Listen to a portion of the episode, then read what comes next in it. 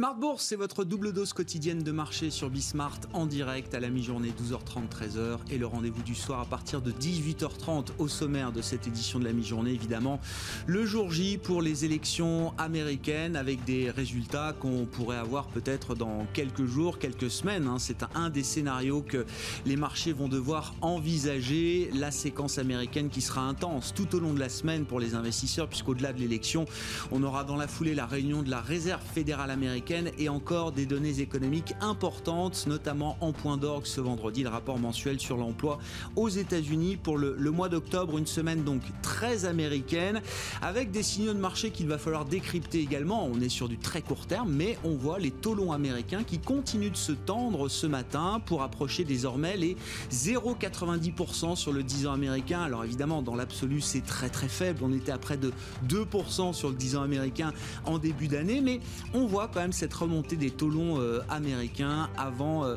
les résultats de l'élection, avant la réunion de la Réserve fédérale euh, américaine également, le 10 ans américain qui est au plus haut depuis début juin, donc quasiment sur ce niveau de 0,90%. Et puis les marchés européens qui sont en train de rattraper quasiment la totalité de la baisse enregistrée la semaine dernière. On a récupéré en tout cas déjà les, les trois quarts de la baisse consommée par le CAC 40 par exemple sur la semaine écoulée. En deux, trois séances, le CAC est remonté jusqu'à près de 4800 points à la mi-journée. On est un peu en dessous de ce niveau. Vous aurez les infos clés complètes dans un instant avec Nicolas Pagnès depuis la salle de marché de Bourse Direct. Un marché qui remonte avec les secteurs mal aimés. C'est ce qu'il faut retenir. Et c'est encore le secteur bancaire qui est en vedette aujourd'hui, porté notamment par les résultats de BNP Paribas qui s'affiche comme leader du CAC 40 à la mi-journée.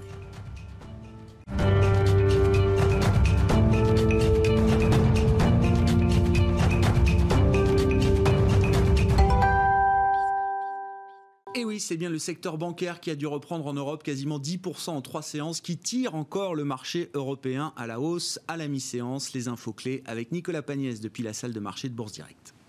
Tendance dans le vert sur la place de marché parisienne alors que les élections présidentielles américaines se déroulent aujourd'hui. L'indice parisien n'est pas le seul, le DAX et le FTSE sont eux aussi en progression à la mi-journée. La publication d'indice PMI hier faisant état d'une progression de l'activité manufacturière au troisième trimestre en Chine, en zone euro mais aussi aux États-Unis vient apporter du soutien au marché dans un contexte plutôt attentiste vis-à-vis des élections américaines. Élections dont beaucoup d'observateurs et d'investisseurs espèrent qu'elles désigneront un vainqueur avec une avance suffisamment large pour éviter de tomber dans un imbroglio qui pourrait durer plusieurs jours ou plusieurs semaines. Euh, si Joe Biden dispose en effet d'une avance assez large au niveau national, celle-ci est plus mince dans les fameux swing states qui peuvent faire pencher la balance en faveur de l'un ou l'autre des candidats. Aussi, si l'avance de Joe Biden venait à être trop faible, Donald Trump a déjà prévu qu'il solliciterait ses avocats. Au-delà de l'effet d'annonce, le risque est surtout de devoir attendre la fin du dépouillement total des bulletins pour désigner un vainqueur. Une telle opération pourrait prendre plusieurs jours à cause notamment du vote par correspondance et l'accord de la Cour suprême pour laisser un délai de trois jours après l'élection pour que ces votes puissent être pris en compte. D'autant plus que certains sont déjà arrivés, les votes par correspondance ayant commencé à l'avance par rapport au jour de l'élection, mais que plusieurs États comme la Pennsylvanie, le Michigan ou le Wisconsin refusent de commencer le dépouillement avant le jour J. Au-delà de l'élection présidentielle, le nombre de sièges que pourraient récupérer les démocrates au Sénat est également scruté de près par les investisseurs. Un tiers des sièges de sénateurs sont actuellement en jeu et une vague bleue pourrait faciliter la mise en application du programme de Joe Biden. Dans l'immédiat, cela pourrait notamment faciliter l'adoption d'un plan de soutien massif à l'économie américaine en cas évidemment euh, de victoire de Joe Biden. Du côté des valeurs à présent à la bourse de Paris, BNP Paribas euh, publie un bénéfice net au-dessus des attentes au troisième trimestre. Celui-ci s'établit à 1,89 milliard d'euros en baisse de 2,3%, mais supérieur aux attentes des analystes qui attendaient donc un bénéfice net euh, aux alentours de 1,57 milliard d'euros. Une amélioration notamment due au rebond de ses activités de marché, euh, avec des revenus liés au trading en hausse de 31,8% sur la période. BNP Paribas qui maintient sa prévision de bénéfice net pour 2020, à savoir une contraction de 15 à 20% de son résultat résultat net. Essilor Luxotica annonce de son côté une nette amélioration de ses ventes au troisième trimestre grâce notamment à son segment optique et à la vente euh, par correspondance. Le lunetier publie un chiffre d'affaires euh, légèrement supérieur à 4 milliards d'euros en repli tout de même euh, de 5,2% en données publiées. Essilor Luxotica qui continue d'aborder les prochains mois avec une confiance prudente malgré le nouveau confinement en France. Mercialis de son côté suspend ses objectifs pour 2020 à cause du nouveau confinement justement décidé en France. Et à noter également que BPI France a pris une participation de 5,08% du capital d'Arkema. On regarde ce qui se passe du côté des matières premières. Le pétrole de Brent se négocie à la mi-journée au-dessus des 40 dollars, tandis que l'once d'or se rapproche, elle, des 1900 dollars. Sur le marché d'échange, l'euro-dollar se rapproche, lui, des 1,17 dollars pour 1 euro. Nicolas Pagnès avec nous en fil rouge tout au long de la journée sur Bismart depuis la salle de marché de Bourse Direct. Donc une belle séance de rebond encore dans le sillage de la séance d'hier pour les marchés européens. Les indices futurs américains sont dans le vert avant l'ouverture de Wall Street cet après-midi.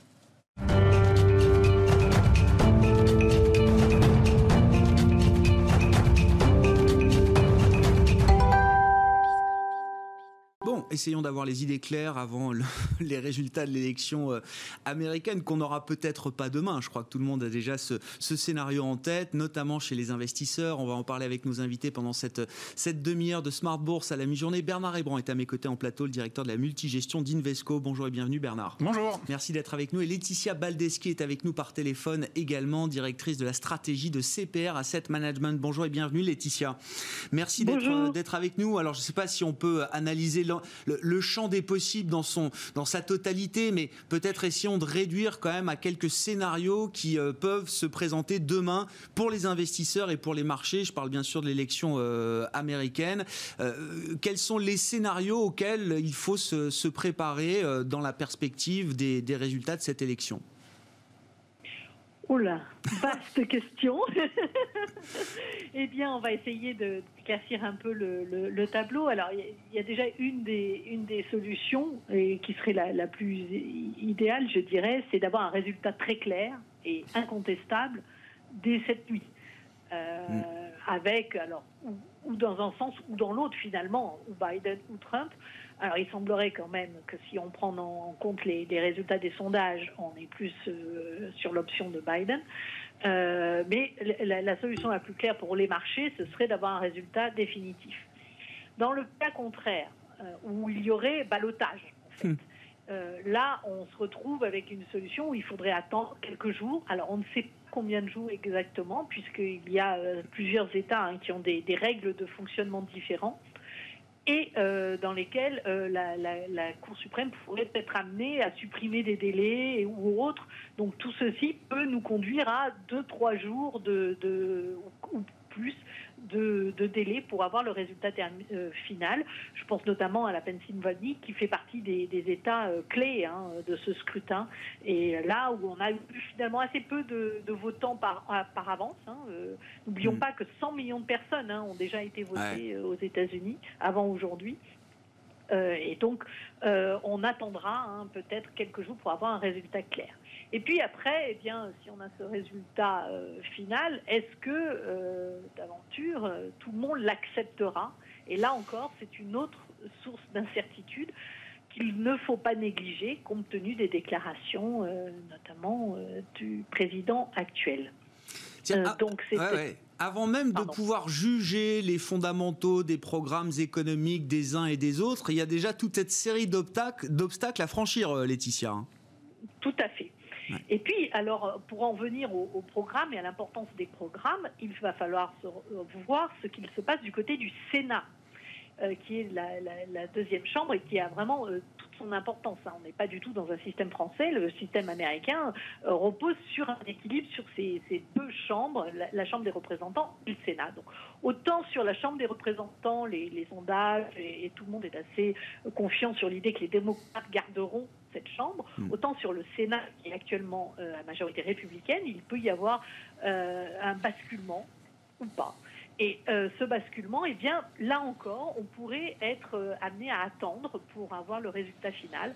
En effet, quand on regarde l'un des, l'un des, États dans lequel il peut y avoir une dispute hein, sur le, en tout cas une, un basculement potentiel des républicains démocrates, la Géorgie, eh bien il y aura un deuxième tour qui est prévu pour cette élection, qui serait donc en deux tours et non pas en un tour comme dans les autres États. Et le deuxième tour est prévu pour le 5 janvier. Donc nous voilà reportés. Si nous étions d'aventure dans un résultat au Sénat 50-50, eh bien, il faudrait, enfin 49-51, je dirais, euh, eh bien, il faudrait attendre ce dernier résultat pour pouvoir avoir une certitude sur une, une, une majorité claire euh, dans cette, cette chambre. Euh, donc on le voit, hein, un, délai assez long pour avoir la, visibilité de ce que pourrait faire la nouvelle équipe au pouvoir. Au-delà des délais, effectivement, et ce sera quand même le sujet d'importance à court terme pour les, investisseurs et pour les marchés, ce sera le bruit de, court terme, euh, Laetitia. Si on se focalise sur le résultat final de ces élections présidentielles et renouvellement du, Sénat, est-ce qu'il y a un résultat ou une issue qui semble plus favorable pour les marchés qu'une autre? Est-ce que euh, un Trump, nouveau mandat de Trump, est-ce que c'est euh, bien pris par les marchés parce qu'on le connaît et qu'on a vu ce qu'il était capable de faire pendant quatre ans de, mandature? Est-ce que Biden, ça change beaucoup de choses au final? Si oui, qu'est-ce que ça change? Ou à l'inverse, qu'est-ce qui ne change pas, même si c'est Biden qui accède au pouvoir avec ou sans majorité d'ailleurs? Alors, euh, il, me semble, moi, que dès qu'on aura passé cette incertitude sur la, faisabilité, enfin les, résultats, euh, euh, ce qui va revenir en priorité, c'est la pandémie. Ah on le voit hein, quand on regarde les chiffres. nous, on regarde un peu les hospitalisations et autres. On voit qu'il y a une troisième vague qui est en, une troisième vague hein, aux États-Unis qui est en train de se dessiner assez clairement. On a commencé à voir des déclarations. Certains États vont mettre en place de nouvelles mesures de restriction sociale et de restriction d'activité après ces élections. Donc tout ceci va avoir un coût euh, économique, un coût social important. Et donc il me semble que la, priorité et la, focalisation des marchés va se reporter sur cette gestion de la crise sanitaire. Dans ce cadre-là de cette crise sanitaire, est-ce qu'on estime que ce sera plus, euh, mieux géré par Biden que par Trump? Bon, l'histoire récente pourrait nous faire pencher d'un côté, euh, je vous l'avoue, et, effectivement, on a le sentiment que les démocrates seraient plus enclins à gérer de façon plus stricte cette épidémie. Et donc, dans ce cadre-là, euh, ce qui compte, c'est la rapidité d'un plan de soutien à, l'économie euh, mmh. américaine. alors, évidemment, selon les résultats, il faudra attendre malheureusement le mois de janvier. Ah oui, c'est ça. À quelle vitesse le nouvel exécutif sera capable de, décider d'un nouveau plan de soutien, de nouvelles mesures sanitaires euh, éventuellement, euh, Laetitia? Euh, sur, le plan sanitaire, oui, c'est une urgence qui va ramener très rapidement à la réalité la, classe politique américaine dans les prochains jours, les prochaines semaines. Vous, vous le pensez chez CPRM en tout cas, il me semble qu'il y a un risque non négligeable quand on voit ce qu'il se passe en Europe il y a guère de, de raisons de penser qu'aux États-Unis, euh, d'autant plus que la, pandémie a globalement été gérée de façon un peu plus, euh, dirons-nous, laxiste, euh, eh bien, il, est à, craindre que l'on ait une nouvelle vague assez importante là-bas également avec donc un, exécutif qui est, un peu coincé hein, compte tenu des délais.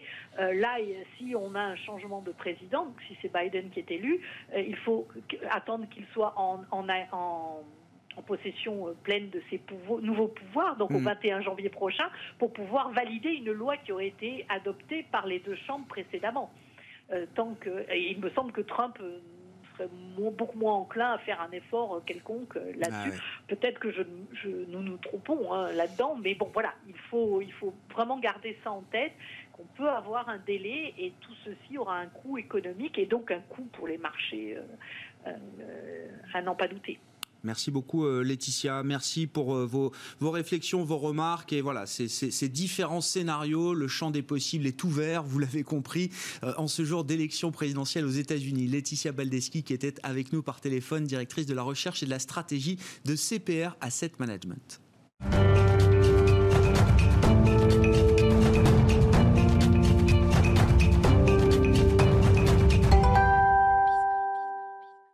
Bernard Hébran, toujours à mes côtés, je le rappelle, le directeur de la multigestion d'Invesco. Bernard, rebonjour. Vos commentaires par rapport aux scénarios qui ont été évoqués par euh, Laetitia, enfin, je reprends un peu la question fondamentale pour les investisseurs qui essayent de se projeter sur du moyen long terme.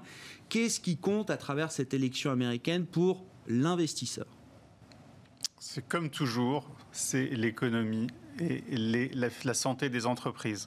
Euh, on peut regarder tous les présidents dans l'histoire des États-Unis. On ne peut pas dire que les bleus soient plus favorables au marché que les rouges ou réciproquement, ça ne marche pas. Euh, on pourrait avoir, on pourrait avoir une, intuition euh, assez logique en fait, qui est qui repose sur un, point fort du programme des démocrates euh, à la présidentielle, qui est de dire augmenter le taux d'impôt sur les sociétés. Alors, vous savez que sur les marchés, on regarde toujours tous les trois mois une chose, c'est le bénéfice après impôt. Donc mécaniquement, bah, si les impôts augmentent, le bénéfice après impôt, il baisse. ok, donc toute chose égale par ailleurs, on pourrait se dire une élection, euh, une victoire des démocrates est mauvaise pour les marchés. Sauf qu'en fait, il n'y a absolument aucune corrélation dans l'histoire entre le taux d'impôt sur les sociétés aux États-Unis et la performance des marchés. Ça ne marche pas dès qu'on dépasse un trimestre. Alors peut-être, j'imagine que sur le trimestre euh, en question, si on annonce une hausse du taux d'impôt sur les sociétés, ça va pas être terrible pour les marchés. En revanche, si on se porte à 3, 4, 5 trimestres, c'est fini, il n'y a plus aucun effet qu'on peut noter dans le temps. Même dans le passé récent, Trump qui baisse, alors euh, je sais plus, on était à plus de 30% euh, de taux d'imposition, tombé à 21% sous euh, Trump. Ça n'a pas significativement dopé le rythme de croissance des marchés par rapport à ce qu'on avait auparavant. Ah je comprends. Ce qui compte, c'est vraiment comment les entreprises génèrent je dirais structurellement des bénéfices. Et pour ça, bah, pour ça, il y, a besoin d'une demande. Euh, et donc, il y a besoin d'une économie avec une demande. Alors, on voit très bien, avec ce qui se passe en ce moment, on a les résultats qui sont en train d'être publiés ces derniers temps. On voit très bien que ben, la demande, elle, évolue très, très différemment selon les, selon les secteurs.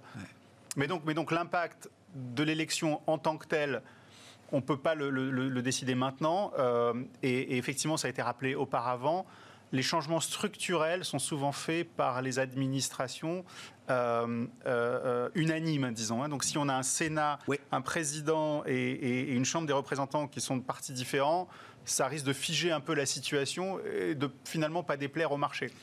Euh, si on a en revanche une fameuse vague, quelle qu'elle soit, bleue ou rouge, on risque d'avoir des décisions plus radicales et là d'aller plus vers de l'inconnu, ce qui est toujours plus gênant pour les marchés à moyen terme. Ah oui, je comprends effectivement. Hein.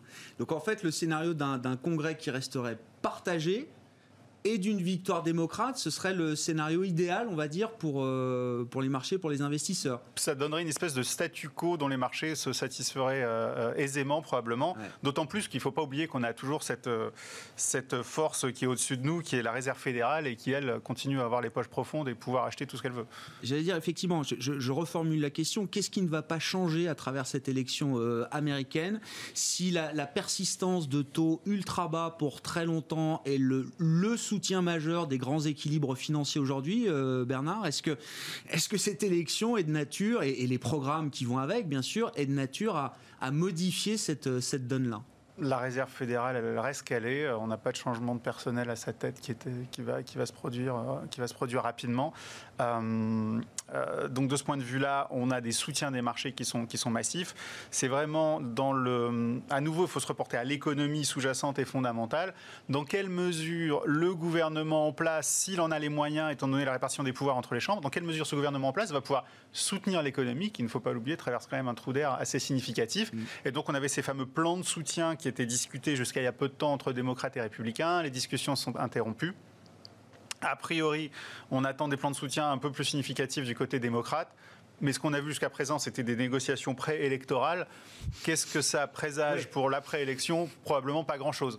Donc, donc, donc, en attendant une élection qui, qui semble se diriger pour le moment vers un camp démocrate, les taux d'intérêt sont en train de remonter en se disant les déficits vont monter.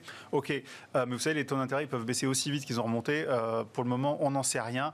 Euh, les, négociations passées ne préjugent pas grand-chose sur les négociations futures. En revanche, ce qui est vraiment là et, ce qui est vraiment le filet de sécurité des marchés depuis maintenant très longtemps, c'est la réserve fédérale. Et ça veut dire que quand on voit les taux longs américains remonter, alors c'est très timide, il faut sortir le microscope pour regarder ça. On était à quasiment 2% début d'année, on est à moins de 1% évidemment depuis un, un, bon moment maintenant, mais on voit quand même des taux longs américains qui remontent 12 doucement, graduellement, au fur et à mesure. C'est ce qu'on comprend que la probabilité d'une victoire de Biden euh, a, augmenté ces, euh, ces derniers temps vous dites la Fed qui doit se réunir dans le sillage de l'élection américaine ne, laissera pas ce mouvement se propager au-delà de, au-delà d'un certain niveau qui serait un seuil de douleur pour l'économie américaine? Voilà, donc on sait que la Fed a les yeux rivés évidemment sur le sur, sur les taux d'intérêt, euh, mais aussi sur le marché des actions. Et si ça tangue trop sur le marché des actions, on sait que la Fed est, jamais très très longue avant d'intervenir.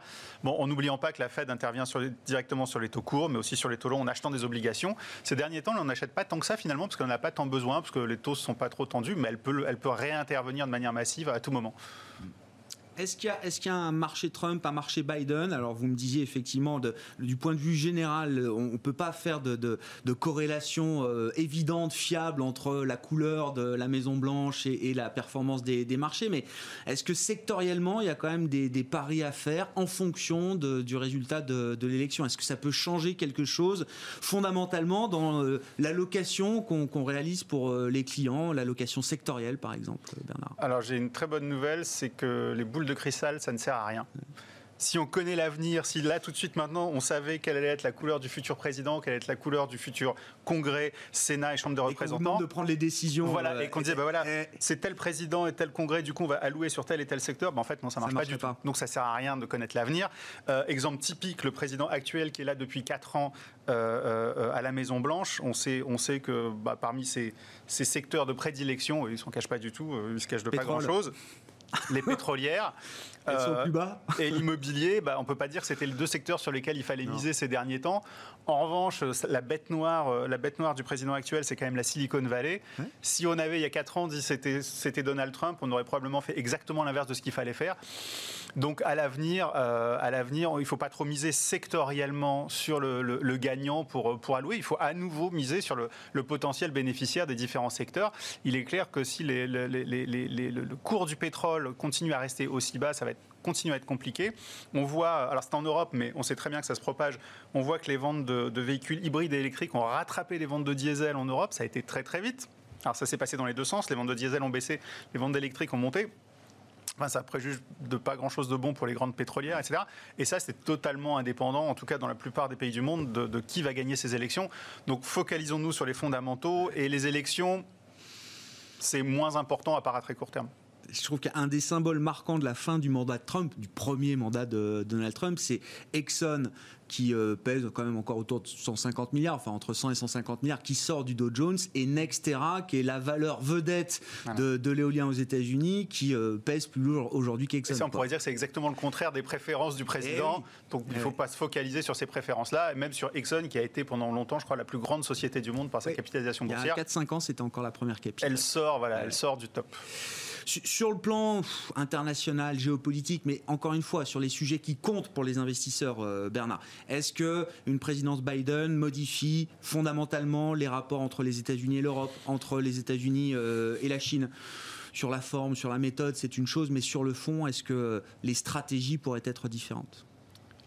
Alors euh, là, c'est peut-être un peu une autre histoire. Donc, le, président, le président actuel euh, a fait un tas d'annonces et il se trouve bah, qu'il en a appliqué un certain nombre quand même. Euh, et la guerre commerciale qu'il avait, qu'il avait promue et qu'il avait proclamée pendant longtemps, ça a produit ses effets. Alors ça ne vient pas uniquement de la, de la, politique américaine, mais enfin on voit que le commerce mondial, il décélère depuis quelques années. ça vient aussi de ce que font les différentes régions, les différents pays en Asie, en Europe, etc. etc.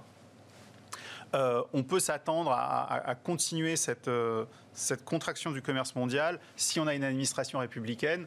Il semble que euh, l'administration démocrate soit plus partisan d'un marché ouvert internationalement. Donc de ce point de vue-là, ça peut être important, mais enfin on a quand même une tendance qui est bien enclenchée et qui à nouveau n'est pas que eh le fait de l'administration américaine, qui vient aussi de l'Europe, qui vont voir ce qui se passe avec les, procès antitrust euh, en Europe pour les, pour les, grandes, les grandes technologies. On sait qu'en Asie, il y a des champions nationaux et régionaux qui se construisent. Donc, donc oui, le commerce mondial pourrait euh, probablement décliner encore plus avec une administration républicaine aux États-Unis, mais enfin c'est quand même une tendance qui semble enclenchée de manière assez indépendante. Justement, pour conclure, euh, Bernard, en termes de stratégie de, marché, d'investissement, euh, si l'élection, effectivement, bon, est une étape indispensable à, suivre, à analyser, à commenter, mais n'est pas euh, finalement le driver fondamental des, des, marchés, comment on se projette Comment on se projette au-delà du bruit là qu'on attend pour les prochains jours, les prochaines semaines Je vous passe le Brexit, etc. Comment on se projette quand on est investisseur de long terme, quand on alloue du capital sur du, moyen long terme? C'est quoi les, guides, le cap qu'il faut avoir aujourd'hui je dis ça au moment où on a vu ben, les banques reprendre 10% euh, en quelques jours, où on nous dit que les écarts entre les, secteurs forts et les secteurs faibles n'a jamais été aussi euh, important, que cette pandémie a encore accru ces écarts-là. Est-ce que c'est ça la stratégie toujours pour demain? Est-ce qu'il va falloir un moment changer peut-être son fusil d'épaule? Alors, euh, changer le fusil d'épaule, il faut le faire de temps en temps, mais il faut éviter de faire la girouette, sinon on, rate tout dans les deux sens. Euh, on a mentionné tout à l'heure, premièrement, les, taux d'intérêt qui, remontent un tout petit peu, et c'est vraiment mineur. Et tant qu'il reste calme, on peut continuer sur les tendances qu'on a aujourd'hui. Il ne faut pas oublier que les actions, elles sont chères selon beaucoup, beaucoup de mesures de valorisation pourrait rentrer dans, beaucoup de détails là-dessus, mais elles sont pas chères vis-à-vis bah, du placement qui est en face, qui est le placement de taux. C'est-à-dire que les obligations, ça rapporte quasiment rien, pour le dire autrement. Encore pire en Europe. Euh, si demain matin, on devait avoir un rendement qui augmentait sur les marchés obligataires, bah, il n'y aurait plus grand-chose pour sauver nos, marchés actions. Pour le moment, ça n'est pas le cas. Et on peut, on, peut, on peut imaginer que les banques centrales de part et d'autre de l'Atlantique vont maintenir ces taux d'intérêt faibles. Ce qui laisse probablement encore des, des, belles perspectives pour, pour les marchés actions en général. Euh, les espérances de gains, effectivement, même si on est sur des valorisations absolues euh, élevées. vous dites qu'il y a quand même des espérances de gains à avoir encore sur, les, sur, la classe action. Mais comme, comme euh, on vient de le mentionner, de manière bifurquée, c'est-à-dire qu'il y a des grands gagnants et des grands perdants. Aujourd'hui, aujourd'hui, on ne voit pas trop pourquoi tous les gens qui sont les champions de l'économie digitale euh, devrait beaucoup, beaucoup souffrir rapidement. Euh, de même, euh, bah, voilà, le secteur de l'énergie, etc., ça, risque d'être compliqué pendant un moment. les banques, on l'a mentionné, alors c'est les plus volatiles. Donc, donc pour ceux qui sont prêts à, se positionner pour quelques jours, c'est très bien. À plus long terme, c'est compliqué. En tout cas, en Europe, le, le, modèle de business model des banques est, un, petit peu, un petit peu compliqué. donc, donc on a ces, ces, secteurs qui s'écartent de plus en plus et on a on a un facteur massif dans les flux de capitaux qui vient accroître ce grand écart. Euh, bah, c'est la gestion indicielle qui est en train de, représenter des parties de plus en plus importantes des flux. Euh, il y a un certain nombre de marchés où ça représente quasiment la moitié des stocks. Hein. Euh, c'est-à-dire qu'aux États-Unis, euh, tout ce qui est géré en actions américaines, il y en a quasiment la moitié maintenant qui est géré indiciel, de manière indicielle. Et, on a deux courbes qui se croisent, c'est-à-dire qu'aujourd'hui, c'est à peu près équivalence indicielle gestion active aux États-Unis. Mais évidemment, la gestion indicielle grimpe, la gestion active diminue. Qu'est-ce que c'est le principe de la gestion indicielle? C'est d'allouer plus de capitaux sur ce les plus grosses valeurs. Sur ce qui monte le et plus. Et donc ce qui a déjà monté. Et eh Donc ça entretient ce qu'on appelle le momentum, et c'est exactement ce qu'on voit. L'exemple typique étant le Nasdaq, euh, qui, atteint des, qui atteint des niveaux complètement incroyables des performances à faire pâlir d'envie tous les autres placements euh, et, et, ça, ça s'auto-entretient. Et cette logique-là, au-delà des secousses de court terme qu'on peut toujours avoir sur les marchés euh, actions, cette logique-là, ça reste implacable, vous dites, sur, sur des horizons de temps qui sont, tant qu'on n'a pas, qui sont longs. Tant que les taux d'intérêt ne viennent pas ah casser la mécanique, ah on a ces flux de capitaux indiciels qui viennent alimenter le momentum, la, vitesse acquise, si vous voulez, et ça peut continuer pendant un moment. Merci beaucoup euh, Bernard d'avoir été avec nous euh, à la mi-journée dans Smart Bourse sur, euh, sur Bismart. Bernard Ebran qui était à mes côtés en plateau, le directeur de la multigestion d'Invesco en ce jour d'élection américaine. On se retrouve ce soir en direct à 18h30.